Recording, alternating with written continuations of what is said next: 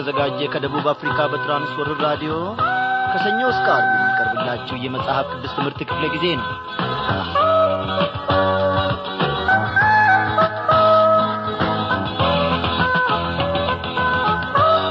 በጌታ የተወደዳችሁ ክብሯን አድማጮቻችን እንደምን እግዚአብሔር እየተመሰገነ ይሁን። ዛሬም ደግሞ ጌታ እግዚአብሔር አምላካችን ከቃሉ ማድ ሊያስተምረን እናንተንም በያላችሁበት እኛንም በዚህ አንድ ላይ ሰብስቦ እነሆ በዚህች በአየር ሞገድ አማካኝነት በራዲዮ እንገናኛለን። በያላችሁበት ስፍራ ሆናችሁ ይህንን የእግዚአብሔርን ቃል ለማጥናት ከጌታም ለመማር እነሆ አንድ ላይ ተሰባስበናል። ጌታችን የተመሰገነ ይሁን። እንግዲህ በረከቱን ለልጆቹ ሳይሳሳ የሚለግስ ልዑል እግዚአብሔር አምላካችን እነሆ ደመናትን ሰንጥቆ በረከቱን ከላይ ከጸባዖት ወደ ታች ያፈስልናል። ለልባችን ደግሞ መጽናናትን ይሰጣል። ወዳጆቼ እስቲ በእግዚአብሔር ደስ ይበለን። ያለንን ዛሬ የተሰማንን ሸክም ሁሉ እስቲ ጣል እናርገው በመስቀሉ ስር እናስቀምጥ። እግዚአብሔር ሆይ ምን ታስተምረኛለን በለው። አዎ ወዳጆቼ ባለፈው ክፍለ ጊዜ ምሽት ጥናታችን እንደነገርናችሁ በዚህ በትንቢተ ዳንኤል ምዕራፍ ሁለት ውስጥ ታላላቁም ነገሮችን ተምረናል። ዛሬም ከምዕራፍ ሁለት መለስ ብለን ትምህርቱን እንጀምራለንና መጽሐፍ ቅዱሶቻችሁንና መጻፊያ ደብተሮቻችሁን እስክታዘጋጁ ድረስ በዚህ ዝማሬ አብረን እንቆያለን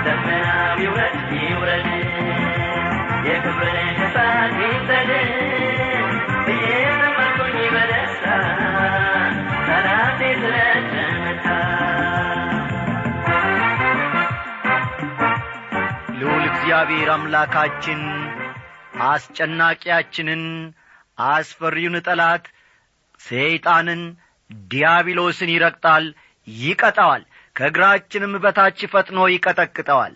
ልዑል እግዚአብሔር ለዘላለም ይክበር ይመስገን። ወዳጆቼ እኛ እኮ የደከምንበት ብዙ ጊዜ ነገር ቢኖር ያላወቅነው ነገር ብዙ ጊዜ ቢኖር ጌታ ዘንድ ቀርበን ችግራችንን ሸክማችንን ማራገፍ አቅቶን ስንባዝን መዋላችን ነው። ስንባዝንም እናድራለን። አልጋችን ሰላም የለውም ያንዳንዶቻችን። የእግዚአብሔር ልጅ ኢየሱስ ክርስቶስ ለእኔና ለእናንተ ሰላምና ደህንነት መምጣቱን እያወቅን ሸክማችንን ተሸክመን ለብቻችን እንንገዳገዳለን። እሱ አሳርፋችኋለሁ ይለናል። አይደለም እንዴ ይህንን የተናገረው ዮሐንስ አይደለም። ይህንን የተናገረው ጳውሎስ አይደለም። ይህንን ያለው አበበማ አይደለም። የእግዚአብሔር ልጅ ኢየሱስ ክርስቶስ ግን አሳርፋችኋለሁ ይለናል። እስቲ ወደ እርሱ እንቅረብ። ጌታ ሆይ ኖ ዞትር በቃል አማካኝነት ለልባችን ትናገረናል። አንተ ከአበሳችን ከጭንቀታችን ከእውከት ሁሉ ማሳረፍን ታውቃለ በአንተ ጥላ ስር የተከለለ ሰላምን ያገኘ ነው። እግዚአብሔር አባቴና አምላኬ ሆይ በዚህች ምሽት ደግሞ እንድትገናኝን ኖ እግዚአብሔር አምላካችን ሆይ ታላቁንና ዘላለማዊን ቃልህን ምስጢሩንም ሁሉ እንድትገላልጥልን እንለምንሃለን። አስተምረን ተናገረን ጌታ እግዚአብሔር አምላካችን ሆይ። እንዴት መኖር እንደሚገባን እንዴት መመላለስ እንደሚገባን ለአንተም ክብር ደግሞ እግዚአብሔር አምላካችን ሆይ መቆም እንድንችል እንድትናገረን እንድትሠራት ሕይወታችንን እኖ ለአንተ እንሰጣለን። ጊዜውን ሁሉ ባርክልን። በኢየሱስ ክርስቶስ በወደድከው ባከበርከው በአንድ ልጅ ስም አሜን።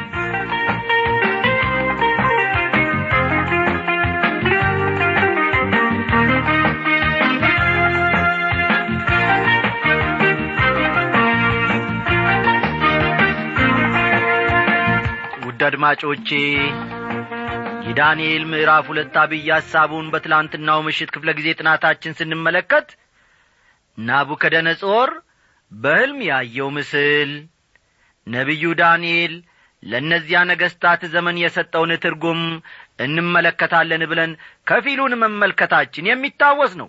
ዛሬም መለስ ብለን ለጥናታችን ያመቸን ዘንድ እኖ ከምዕራፍ ሁለት ቁጥር አንድ እንጀምራለንና መጽሐፍ ቅዱሶቻችሁን ገለጥ ገለጥ አድርጋችሁ ትንቢተ ዳንኤል ምዕራፍ ሁለትን አውጡ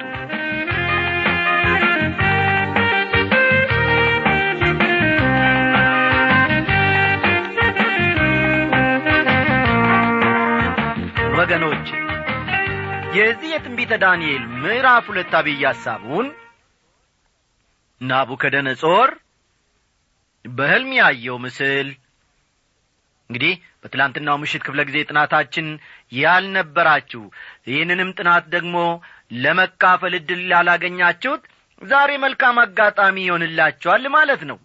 ናቡከደነጾር በሕልም ያየው ምስል ነቢዩ ዳንኤል ለእነዚያ ነገሥታት ዘመን ነቢዩ ዳንኤል ለእነዚያ ነገሥታት ዘመን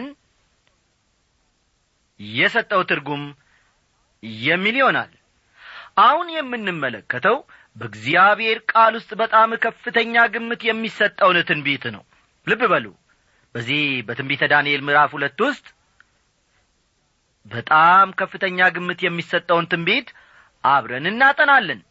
ናቡከደነጾር በሕልሙ ያየው ምስል ምዕራፍ ሁለት ውስጥ ናቡከደነጾር በሕልሙ ያየውን ምስል በምዕራፍ ሁለት ስለ አራቱ አራዊት በምዕራፍ ሰባት ፈጠን ፈጠን በሉ። ስለ አራቱ አራዊት በምዕራፍ ሰባት ስለ ዳንኤል ሰባት ሱባኤ ስለ ዳንኤል ሰባት ሱባኤ በምዕራፍ ዘጠኝ የተሰጡት ገለጻዎች የመጽሐፍ ቅዱስ ትንቢቶች የጀርባ አጥንት ናቸው ማለት ይቻላል። ልብ በሉ እነዚህ ሁሉ ገለጻዎች የመጽሐፍ ቅዱሳዊ ትንቢቶች የጀርባ አጥንት ናቸው ማለት ይቻላል። እነዚህን ክፍሎች ግምት ውስጥ ካላስገባን ወይም ካላገናዘብን በስተቀር የተሟላ የመጽሐፍ ቅዱስ ትንቢታዊ ዕውቀት ሊኖረን አይችልም። ልብ በሉ። እነዚህን ክፍሎች ምዕራፍ ሁለትን ምዕራፍ ሰባትንና ምዕራፍ ዘጠኝን ግምት ውስጥ ካላስገባን ወይም ካላገናዘብን በስተቀር የተሟላ የመጽሐፍ ቅዱሳዊ ትንቢት ዕውቀት ሊኖረን አይችልም። ጌታ በደብረ ዘይት ያስተማረው ሁሉ መሠረቱ ትንቢተ ዳንኤል ነው። ይህንም ባለፈው ክፍለ ጊዜ አስምሬበት ተናግሬ አለሁ አው ኢየሱስ ክርስቶስ በደብረ ዘይት ያስተማረው ትምህርት ሁሉ መሠረቱ ከየት ነው ማለት ነው? ከትንቢተ ዳንኤል ነው የተወሰደው። ደቀ መዛሙርቱ ጌታን ንገረን ይህ መቼ ይሆናል? የመምጣትህና የዓለም መጨረሻ ምልክቱስ ምንድን ነው በማለት ሲጠይቁት የሰጣቸው መልስ በነቢዩ በዳንኤል የተባለውን የጥፋትን ርኩሰት በተቀደሰችው ስፍራ ቆሞ ስታዩ የሚል ነበር። ማቴዎስ 24 ቁጥር ሦስትና ቁጥር አሥራ አምስትን መመልከት ይቻላል። ስለሆነም ወገኖቼ ያውን እያጠናን ያለነው ምዕራፍ ሁለት በጣም እጅግ በጣም ጠቃሚ ነው ማለት ነው። በአሁኑ ጊዜ በየቦታው ያሉ ሰዎች ይህ ዓለም ወዴት እያመራ ነው? የነገሮችስ ፍጻሜ ምን ይመስል ይሆን? ይህ ሁሉ ሰቆቃና ስቃይ የሚያበቃው መቼ ይሆን? ዓለማችን ወዴት እየተራመደች ወዴትስ እየተጓዘች ነው? በየቀኑ በየደቂቃው በየሰዓቱ ሰቆቃ እንሰማለን ስለ ቸነፈር እንሰማለን ስለ ረሃብ እንሰማለን ስለ ጦርነት እንሰማለን በማለት ይጠይቃሉ። ውድ አድማጮቼ የአሕዛብ ዘመን አንድ ደረጃ ላይ እንደሚፈጸም ግልጽ ነው። ስለዚህ ዘመን ጅማሬም ሆነ ፍጻሜ ከትንቢተ ዳንኤል መመልከት ይቻላል። ይሁን እንጂ የአሕዛብ ሙላት በሚፈጸምበት ጊዜ ቤተ ክርስቲያን በዚህ ምድር አትኖርም። ቤተ ክርስቲያን ከዚህ ከተወሰደች በኋላ ክርስቶስ ወደዚህ ዓለም መጥቶ መንግሥቱን ይመሰርታል። ይህ ምዕራፍ ሌሎች መጽሐፍ ቅዱሳዊ ትንቢቶችን በመረዳት ረገድ ወሳኝነት አለው። ለዚህም ነው አንዳንድ ጥቅሶችን በቁንጽል መውሰድ ወደ ተሳሳተ አተረጓጓም ሊያመራ እንደሚችል አጠንክሬ የምናገረው። ብዙ ጊዜ የሐሰት ትምህርቶች የተጀመሩትም በዚህ ዙሪያ ገባውን ያላገናዘበ ቁንጽል ጥቅሶችን በመውሰድና እንደ ፍላጎታቸው በመተርጎም ነው። የናቡከደነጾር ሕልምና ለባቢሎን ጠቢባን ያቀረበውን ጥያቄ ከቁጥር አንድ በመመልከት እንጀምራለን። ልብ በሉ። የናቡከደነጾር ሕልምና ለባቢሎን ጠቢባን ያቀረበውን ጥያቄ ፈጠን ፈጠን በሉ። የናቡከደነጾር ሕልምና ለባቢሎን ጠቢባን ያቀረበውን ጥያቄ በመቀጠል ከቁጥር አንድ እናነባለን። ቁጥር ሁለት ቁጥር ሦስት እያልን እንሄዳለን ማለት ነው። እንዲህ ይላል። ናቡከደነጾርም በነገሰ በሁለተኛው ዓመት ናቡከደነጾር ሕልም አለመ መንፈሱም ታወከ እንቅልፉም ከእርሱ ራቀ ይላል ይህን ሕልም ባየበት ጊዜ ናቡከደነጾር ምናልባት ስለ መንግሥቱ እያሰበ ሊሆን ይችላል። የመንግሥቱ የወደፊት ጣፈንታና ፍጻሜ ምን ሊሆን እንደሚችል በማሰብም ላይ ያለ ሊሆን ይችላል። ይህን ሕልም ያየው እስቲ ያለፍ ብለን ቁጥር ሁለትን እኔ ለንጉሡም ሕልሙን እንዲነግሩት ንጉሡ የሕልም ተርጓሚዎቹንና አስማተኞቹን መተተኞቹንና ከለዳውያኑንም ይጠሩ ዘንድ አዘዘ እነርሱም ገብተው በንጉሡ ፊት ቆሙ ይላል። ለሕልሙ ፍቺ እንዲሰጡት ናቡከደነጾር አሉ የሚላቸውን የአገሩን ጠቢባንና አስተዋዮችን ሕልም ፈቺዎችንና አስማተኞችን ወደ መንግሥቱ አስጠራ። እነርሱም መጥተው ፊቱ ቆሙ። እስቲ ቁጥር ሦስት ላይ ምን እንደሚሆን እኔ ንጉሡም ሕልም አልም ያለው ሕልሙንም ለማወቅ መንፈሴ ታውኳል አላቸው ይላል ሕልሙ ተራ ሕልም ሊሆን እንደማይችል ንጉሡ ገብቶታል። በሌላ በኩል ደግሞ ፍቺውን ባለማወቁ በጣም በጣም ተጨንቋል። ቁጥር አራት ከለዳውያኑም ንጉሡን በሶርያ ቋንቋ ንጉሥ ሆይ ሺህ ዓመት ንገስ ለባሪያዎች ሕልምህን ንገር እኛም ፍቺውን እናሳያለን ብለው ተናገሩት ይላል።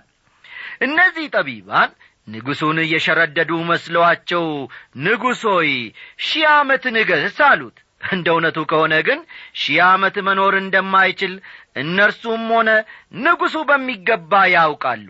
እስካሁን ድረስ በትንቢተ ዳንኤል የተመለከትነው የዕብራይስጥ ቋንቋን ነበር። ቁጥር አራት ላይ ስንደርስ የምንመለከተው ከዕብራይስጥ ቋንቋ ወደ አረማይክ ወይም ደግሞ ወደ ሶርያ ቋንቋ ሲለወጥ እንመለከታለን። ከቁጥር አራት እስከ ምዕራፍ ሰባት ቁጥር ሀያ ስምንት ከቁጥር አራት እስከ ምዕራፍ ሰባት ቁጥር ሀያ ስምንት ድረስ መጽሐፉ የተጻፈው በሶርያ ወይም በአረማይክ ቋንቋ ነው። አረማይክ የወቅቱ የሸንጎ ወይም የዲፕሎማሲ ቋንቋ ነበር እንዲህም ስንል እንግዲህ የአሕዛብ ቋንቋ ነበር ማለት ነው። የቋንቋው መለወጥ ታዲያ ምን ያመለክታል? አበበ ልትሉኝ ትችላላችሁ። አዎ አግባብ ያለው ጥያቄ ነው። የቋንቋው መለወጥ የሚያመለክተው ትልቁ ቁም ነገር እግዚአብሔር ለሕዝቡ ሳይሆን ለአሕዛብ እየተናገረ መሆኑን ሲያመለክት ነው። አስተዋላችሁ?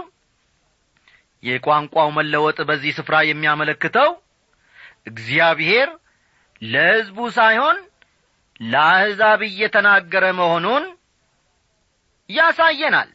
የነጋሲነትን ሥልጣን እግዚአብሔር ከዳዊት ዘር እጅ ነጥቆ በአረማውያን እጅ አኑሯል። የነጋሲነቱ ሥልጣን በተገቢው ሰው እጅ እስኪገባ ድረስ በአሕዛብ እጅ ይቆያል። እዚህ ላይ የምንመለከተው ዓለም አቀፋዊ ይዘት ስላለው መንግሥት ሲሆን መጽሐፍ ቅዱስ በአመለካከቱ ጠባብና ጥቂትን ሕዝብ ብቻ እንደሚወክል ተደርጎ መነገሩ ብዙ ጊዜ ትክክል እንዳልሆነ ነው እዚህ ላይ ለመናገር የምፈልገው። ለምሳሌ ያክል ከመዝሙር ሰማንያ ዘጠኝ ቁጥር ሀያ ሰባት ከመዝሙር ሰማንያ ዘጠኝ ቁጥር ሀያ ሰባት ከዳዊት ጋር ስላደረገው ኪዳን ሲያመለክት እኔም ደግሞ በኩሬ አደርገዋለሁ ከምድር ነገሥታትም ከፍ ይላል የሚልን ቃል እናነባለን። ከዚሁ ምዕራፍ ከቁጥር ሰላሳ አራት እስከ ሰላሳ ሰባት ባለው ደግሞ ከቁጥር ሰላሳ አራት እስከ ቁጥር ሰላሳ ሰባት ባለው ክፍል ደግሞ ኪዳኔን አላረክስም ከከንፈሬም የወጣውን አልለውጥም። ዳዊትን እንዳልዋሸው አንድ ጊዜ በቅዱስነቴ ማልኩ። ዘሩ ለዘላለም ዙፋኑም በፊቴ እንደ ፀሐይ ይኖራል። ለዘላለም እንደ ጨረቃ ይጸናል። ምስክርነቱ በሰማይ የታመነ ነው ሲል ይናገራል ቁጥር አምስት። ንጉሡም መለሰ ከለዳውያኑንም ነገሩ ከእኔ ዘንድ ርቋል። ሕልሙንና ፍቺውን ባታስታውቁኝ ትቈረጣላችሁ ቤቶቻችሁም የጉድፍ መጣያ ይደረጋሉ አላቸው። ንጉሡ የጠየቀው በጣም ከባድና ዳጋች ነበር። የሕልሙን ፍቺ ብቻ ሳይሆን እርሱ ያየው ሕልም ምን እንደ ነበር ጭምር ነው እንዲነግሩት የፈለገው። ቁጥር ስድስት። ሕልሙንና ፍቺውን ግን ብታሳዩ ከእኔ ዘንድ ስጦታና ዋጋ ብዙ ክብርም ትቀበላላችሁ። ስለዚህም ሕልሙንና ፍቺውን አሳዩኝ አላቸው ይላል። ትክክለኛ የሕልሙን ፍቺ ለሚሰጡት ሰዎች ምን ያህል ክቡር ስጦታ እንደሚያደርግላቸው ነው ንጉሡ የሚናገረው። ቁጥር ሰባት ሁለተኛም ጊዜ መልሰው ንጉሡ ለባሪያዎቹ ሕልሙን ይንገር እኛም ፍቺውን እናሳያለን አሉት ይላል ጠቢባኑ ምን ያህል አደገኛ ሁኔታ ውስጥ መሆናቸውን ተረድተዋል። ስለዚህም ንጉሡ ሕልሙን ቢነግራቸው እነርሱ ደግሞ ፍቺውን እንደሚነግሩት በጥንቃቄ ጠየቁት። እርሱ ግን ንጉሡ መልሶ ነገሩ ከእኔ ዘንድ እንደ ራቀ ታውቃላችሁና ጊዜውን እንድታስረዝሙ እኔ አውቃለሁ አላቸው ይላል። ቁጥር ስምንትን ይመለከቷል። ሕልሙን መናገርና ፍቺውን መስጠት ጨርሶ እንደማይሆንላቸውና በዚህም ምክንያት ከቅጣት እንደማያመልጡ ከለዳውያኑ ተረድተዋል። ስለዚህም በተቻላቸው መጠን ጊዜ በማራዘም በሕይወት መቆየት ይፈልጋሉ። እስቲ ቀጥሎ ያለውን ቁጥር ማለትም ቁጥር ዘጠኝን አብረን እንመልከት። ሕልሙንም ባታስታውቁኝ አንድ ፍርድ አለባችሁ። ጊዜውን ለማሳለፍ የሐሰትንና የተንኰልን ቃል ልትነግሩኝ አዘጋጅታችኋል። ስለዚህ ሕልሙን ንገሩኝ ፍቺውንም ማሳየት እንድትችሉ አውቃለሁ አለ ይላል። እዚህ ላይ ወዳጆቼ ንጉሡ በባቢሎን ጠቢባን ያለው እምነት መሟጠጡን እንመለከታለን። በአካብ ዘመን የበዓል ነቢያት እንደሚጠበቅባቸው ነው እንዳልተገኙ ሁሉ የባቢሎን ጠቢባንም ንጉሥ ናቡከደነጾር እንደ ጠበቀባቸው ሆነው አልተገኙም። የባቢሎን ጠቢባን ማምለጫ የሌለው አጣብቅኝ ውስጥ ነው የገቡት። ሕልሙን መንገር መቻል ነበረባቸው። ሕልሙን ሊነግሩት ከቻሉ አተረጓጎሙም ልክ ሊሆን እንደሚችል ንጉሡ ያምናቸዋል። እንግዲህ በጌታ የተወደዳችሁ አድማጮቼ ይህ እስካሁን ድረስ የተመለከትነው በትላንትናው ምሽት ክፍለ ጊዜ ጥናታችን ጌታ መንፈስ ቅዱስ ያስተማረንን። ዛሬ ደግሞ ከቁጥር አስር በመነሳት እስቲ ወደ አዲሱ ትምህርታችን እንዘልቃለን።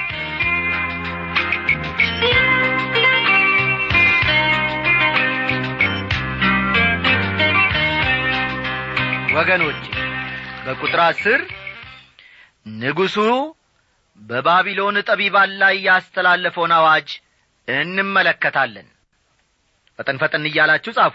ከቁጥር አስር በመነሳት የምንመለከተው ንጉሡ በባቢሎን ጠቢባን ላይ በባቢሎን ጠቢባን ላይ ያስተላለፈውን አዋጅ እንመለከታለን። እንዲህ ይላል። ከለዳውያኑም በንጉሡ ፊት መልሰው የንጉሡን ነገር ያሳይ ዘንድ የሚችል ሰው በምድር ላይ የለም። ከነገሥታትም ታላቅና ኃይለኛ የሆነ እንደዚህ ያለ ነገር የሕልም ተርጓሚንና አስማተኛን ከለዳውያንም አልጠየቀም ይላል። የባቢሎን ጠቢባን እውነት ሲናገሩ ይህ የመጀመሪያ ጊዜ መሆኑ ነው። ከእግዚአብሔር በቀር የንጉሡን ሕልም መናገር የሚችል ሰው ሊኖር አይችልም እያሉ እየተናገሩ እየመሰከሩም ነው።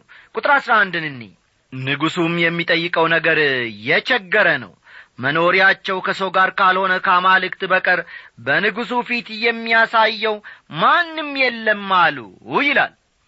ከአማልክት በቀር እነርሱም ሆኑ። ሌላ በዚህ ምድር ያለ ፍጡር የንጉሡን ሕልምና ፍቺውን መናገር እንደማይችል እውነቱን ተናግረው አረፉ። ጠቢባኑ ማለቴ ነው። እንዲህም በማድረጋቸው ለዳንኤል መንገድ እያመቻቹለት ነበር። ይህን ደግሞ የሚያደርገው እግዚአብሔር ነው ወዳጆቼ። ቁጥር አሥራ ሁለት ስለዚህም ንጉሡ ተበሳጨ እጅግም ተቈጣ የባቢሎንንም ጠቢባን ሁሉ ያጠፉ ዘንድ አዘዘ ይላል። ናቡከደነጾር ከሚታወቅበት አንዱ ነገር ቁጣውና ግልፍተኛነቱ ነበር። እዚህ ላይ ሲንጸባረቅ የምንመለከተውም ይህንኑ ነው። ቁጥር አሥራ ሦስት ትእዛዝም ወጣ ጠቢባንንም ይገድሉ ዘንድ ጀመሩ። ዳንኤልና ባልንጀሮቹንም ይገድሉ ዘንድ ፈለጓቸው ይላል። የባቢሎን ጠቢባን እንዲደመሰሱ ንጉሡ አዋጅ አስነገረ።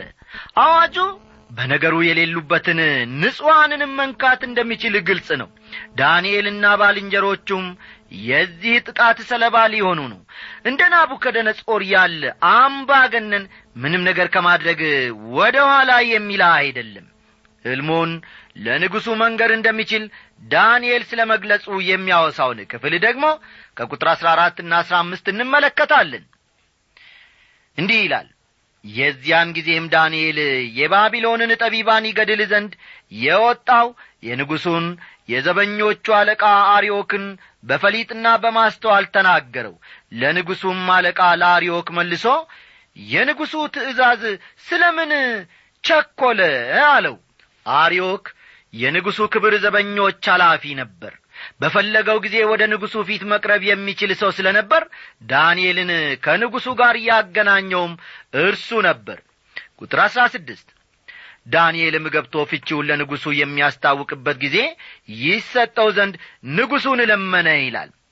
ዳንኤል ለንጉሡ ያቀረበው ጥያቄ አጉል ጀብደኝነት ሊመስል ይችል ይሆናል ይሁን እንጂ እንደዚያ ለመናገር ድፍረት ሊኖረው የቻለው በእግዚአብሔር ላይ ታላቅ እምነት ስለ ነበረው ነው። ቁጥር አሥራ ሰባትና ቁጥር አሥራ ስምንትን አብረን እንመልከት። የዚያን ጊዜም ዳንኤል ወደ ቤቱ ሄደ። ዳንኤልም ባልንጀሮቹም ከቀሩት የባቢሎን ጠቢባን ጋር እንዳይሞቱ ስለዚህ ምስጢር ምሕረትን ከሰማይ አምላክ ይለምኑ ዘንድ ነገሩን ለባልንጀሮቹ ለአናንያና ለሚሳኤል ለአዛርያ አስታወቃቸው ይላል። ምሕረትን ከሰማይ አምላክ ይለምኑ ዘንድ ይላል። ይህን አነጋገር ማየት የሚቻለው በምርኮ ዘመን በተጻፉት መጻሕፍት ማለትም በመጻፈ ዕዝራ በመጻፈ ነህምያና በትንቢተ ዳንኤል ውስጥ ብቻ ነው። የእግዚአብሔር ክብር ከኢየሩሳሌምና ከቅድስተ ቅዱሳኑ ከተለየ ወዲህ የሰማይ አምላክ በሚል መጠሪያ እግዚአብሔርን መጥራቱ እየተለመደ መጥቷል። እግዚአብሔርን ያክል ትልቅ አምላክ በኢየሩሳሌም በነበረው ትንሽ መቅደስ እንደማይወሰን እነዚህ አይሁዳውያን ወጣቶች ጠንቅቀው ያውቃሉ። እርሱ የሰማይ አምላክ ነው። ምሕረትን ይለምኑ ዘንድ የሚለው ቃል ጸሎታቸው ምን ላይ እንደ ተመሠረተ ነው የሚያሳየው እግዚአብሔር ለጸሎታችን መልስ የሚሰጠን በምሕረቱ እንጂ ወገኖቼ በማንነታችን ወይም በምንነታችን አይደለም። ጸሎታችን ወገኖቼ በእግዚአብሔር ምሕረት ላይ መመስረት አለበት። ዳንኤል የንጉሡን ሕልም ፍቺ ስለ መናገሩ ደግሞ የሚያሳየው ቁጥር አሥራ ዘጠኝ ነው። የዚያን ጊዜም ሚስጢሩ በሌሊት ራእይ ለዳንኤል ተገለጠለት ዳንኤልም የሰማይን አምላክ አመሰገነ ይላል። ንጉሡ ናቡከደነጾር ያየውን ሕልም እግዚአብሔር ለዳንኤል ገለጠለት። ከዚህ የተለየ ገለጻ ምክንያታዊ ሊሆን አይችልም። ዳንኤልም ተናገረ እንዲህም አለ ጥበብና ኀይል ለእርሱ ነውና የእግዚአብሔር ስም ከዘላለም እስከ ዘላለም ይባረክ። ጊዜያትንና ዘመናትን ይለውጣል ነገሥታትንም ያፈልሳል ነገሥታትንም ያስነሳል ጥበብን ለጠቢባን ዕውቀትንም ለአስተዋዮች ይሰጣል። የጠለቀውንና የተሰወረውን ይገልጣል። በጨለማ ያለውን ያውቃል። ብርሃንም ከእርሱ ጋር ነው። ጥበብንና ኀይልን የሰጠኸኝ እኛም የለመንህን ነገር አሁን ያስታወከኝ አንተ የአባቶች አምላክ ሆይ የንጉሡን ነገር አስታውቀኛልና እገዛልሃለሁ አመሰግንህም አለው ይላል ከቁጥር ሀያ እስከ ሀያ ሦስት ያለውን ይመለከቷል። ወዳጆቼ ዳንኤል የዓላማ ሰው ነበር የጸሎት ሰው ነበር የትንቢት ሰውም ነበር። ልብ በሉ ዳንኤል የዓላማ ሰው ነበር የጸሎት ሰው ነበር አልፎ ተርፎም የትንቢት ሰው ነበር። በጽሑፍ ከሰፈሩልን ጥቂት የዳንኤል ጸሎቶች ይህ አሁን ከቁጥር ሀያ እስከ ሀያ ሦስት የተመለከትነው አንዱ ነው። እንዲህ ያለውን ምስጢር መግለጥ የሚቻለው እግዚአብሔር ብቻ ነው። ዳንኤል ምስጢሩን ለገለጠለት አምላክ ምስጋናውን ያቀርባል። ዳንኤል እነሆ እግዚአብሔር ታላቅ ውለታን ውሎለታል። ከታሰረበት ከተጣለበት ከዚያ ወይኒ ቤት ሊያወጣው እግዚአብሔር ሁኔታዎችን እያመቻቸለት ነው። ዳንኤልም ምስጋናውን ለእግዚአብሔር ማቅረብ ጀምሯል እኔና እናንተስ? እግዚአብሔር አምላካችን ሰማያዊ ምስጢሩን በየምሽቱ በቃሉ አማካኝነት እነሆ እየገለጠልን ነው። ምስጋና ብንሰዋለትስ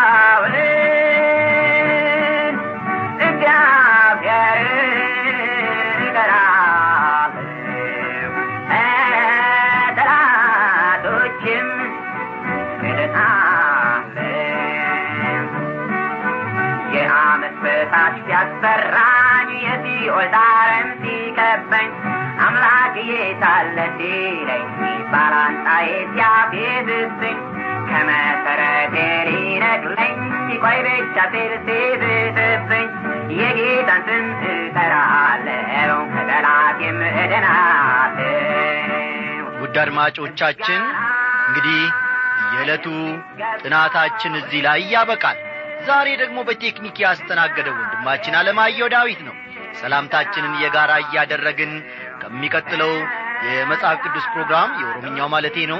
ጋር እንድትቆዩ እየጋበዝናችሁ በእኛ በኩል ደናደሩ በማለት እንሰናበታችኋለን። ሰላም። የሚገባውን እግዚአብሔርን እጠራለሁ